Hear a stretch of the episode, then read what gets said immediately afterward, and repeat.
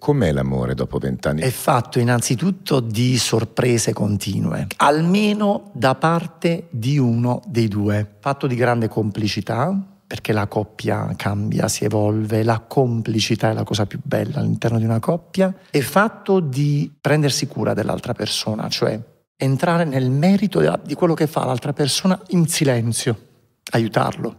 Vabbè, io quando parlo di Francesco non posso non piangere, insomma. mi capita perché quando poi senti di un matrimonio difficile in cui sono successe cose brutte, okay. allora tu te lo dici come sono fortunato che bello quello che sto vivendo, come sono fortunato.